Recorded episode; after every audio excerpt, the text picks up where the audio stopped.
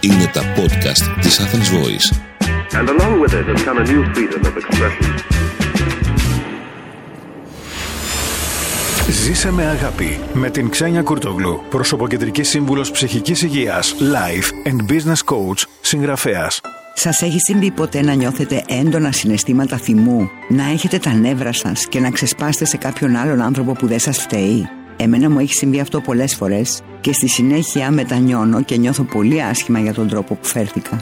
Και επειδή όλα αυτά που μπορεί να ξεστομίσουμε πάνω στα νεύρα μας συνήθως δεν τα εννοούμε, αλλά από τη στιγμή που τα εκφράσαμε, πληγώνουμε τη σχέση μας και κάποιο δικό μας άνθρωπο, αφιερώνω τη σημερινή εκπομπή στο πώς μπορούμε να διαχειριστούμε τους θυμούς μας και να συγκρατούμε τα νεύρα μας. Το νούμερο ένα βήμα που χρειάζεται να κάνουμε είναι να βρούμε τι ακριβώς κρύβεται και κάτω και πίσω από το θυμό. Είναι αδικία, είναι προδοσία, στενοχώρια, ατυχία, ενοχή, ένταση, καταπώνηση. Τι ακριβώς και από πού προέρχεται; Είναι κάτι που συμβαίνει αυτό τον καιρό από κάποιο κοντινό μας πρόσωπο; Αν είναι κάτι τέτοιο, προτείνω να μιλήσετε με αυτό το άτομο, να εξηγήσετε πώς νιώθετε και να το λύσετε. Μην το κρατάτε άλλο μέσα σας. Αν είναι κάτι από το παρελθόν, πείτε σε εσωτερικό διάλογο για να καταλάβετε τι ακριβώς είναι αυτό που σας θυμώνει. Συνήθως, ο θυμός προέρχεται από την αυτοεικόνα μας και οι άλλοι είναι απλά οι αφορμές που πυροδοτούν κάτι που δεν έχουμε λύσει εμείς μέσα μας. Στο δεύτερο βήμα, θυμηθείτε τις φορές που έχετε καταφέρει να συγκρατηθείτε. Για παράδειγμα, στη δουλειά σας, ενώ έχετε θυμώσει, δεν βάζετε τις φωνές στο αφεντικό σας ή στο συνάδελφό σας. Γιατί εκεί μπορείτε να συγκρατηθείτε ενώ στο σπίτι δεν το κάνετε; Η απάντηση είναι γιατί στη δουλειά σας έχετε το κίνητρο να μην χαλάσετε τη σχέση σας, να μην απολυθείτε. Δηλαδή έχετε κάτι να χάσετε.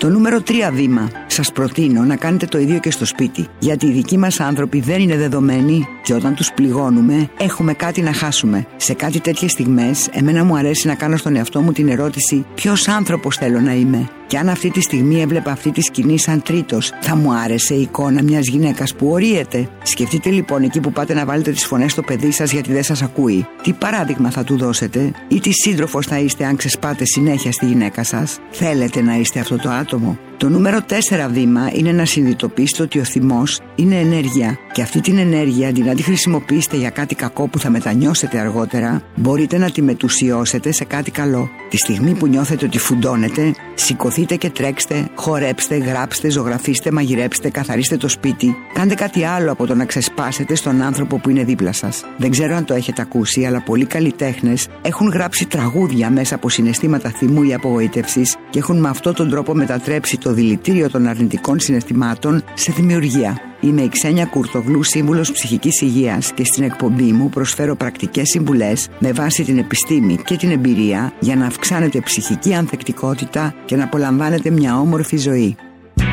Ήταν ένα podcast από την Athens Voice. Μπορείτε να ακούσετε τα podcast της Athens Voice στο athensvoice.gr και στο Spotify, στο Apple Podcast και το Google Play Music.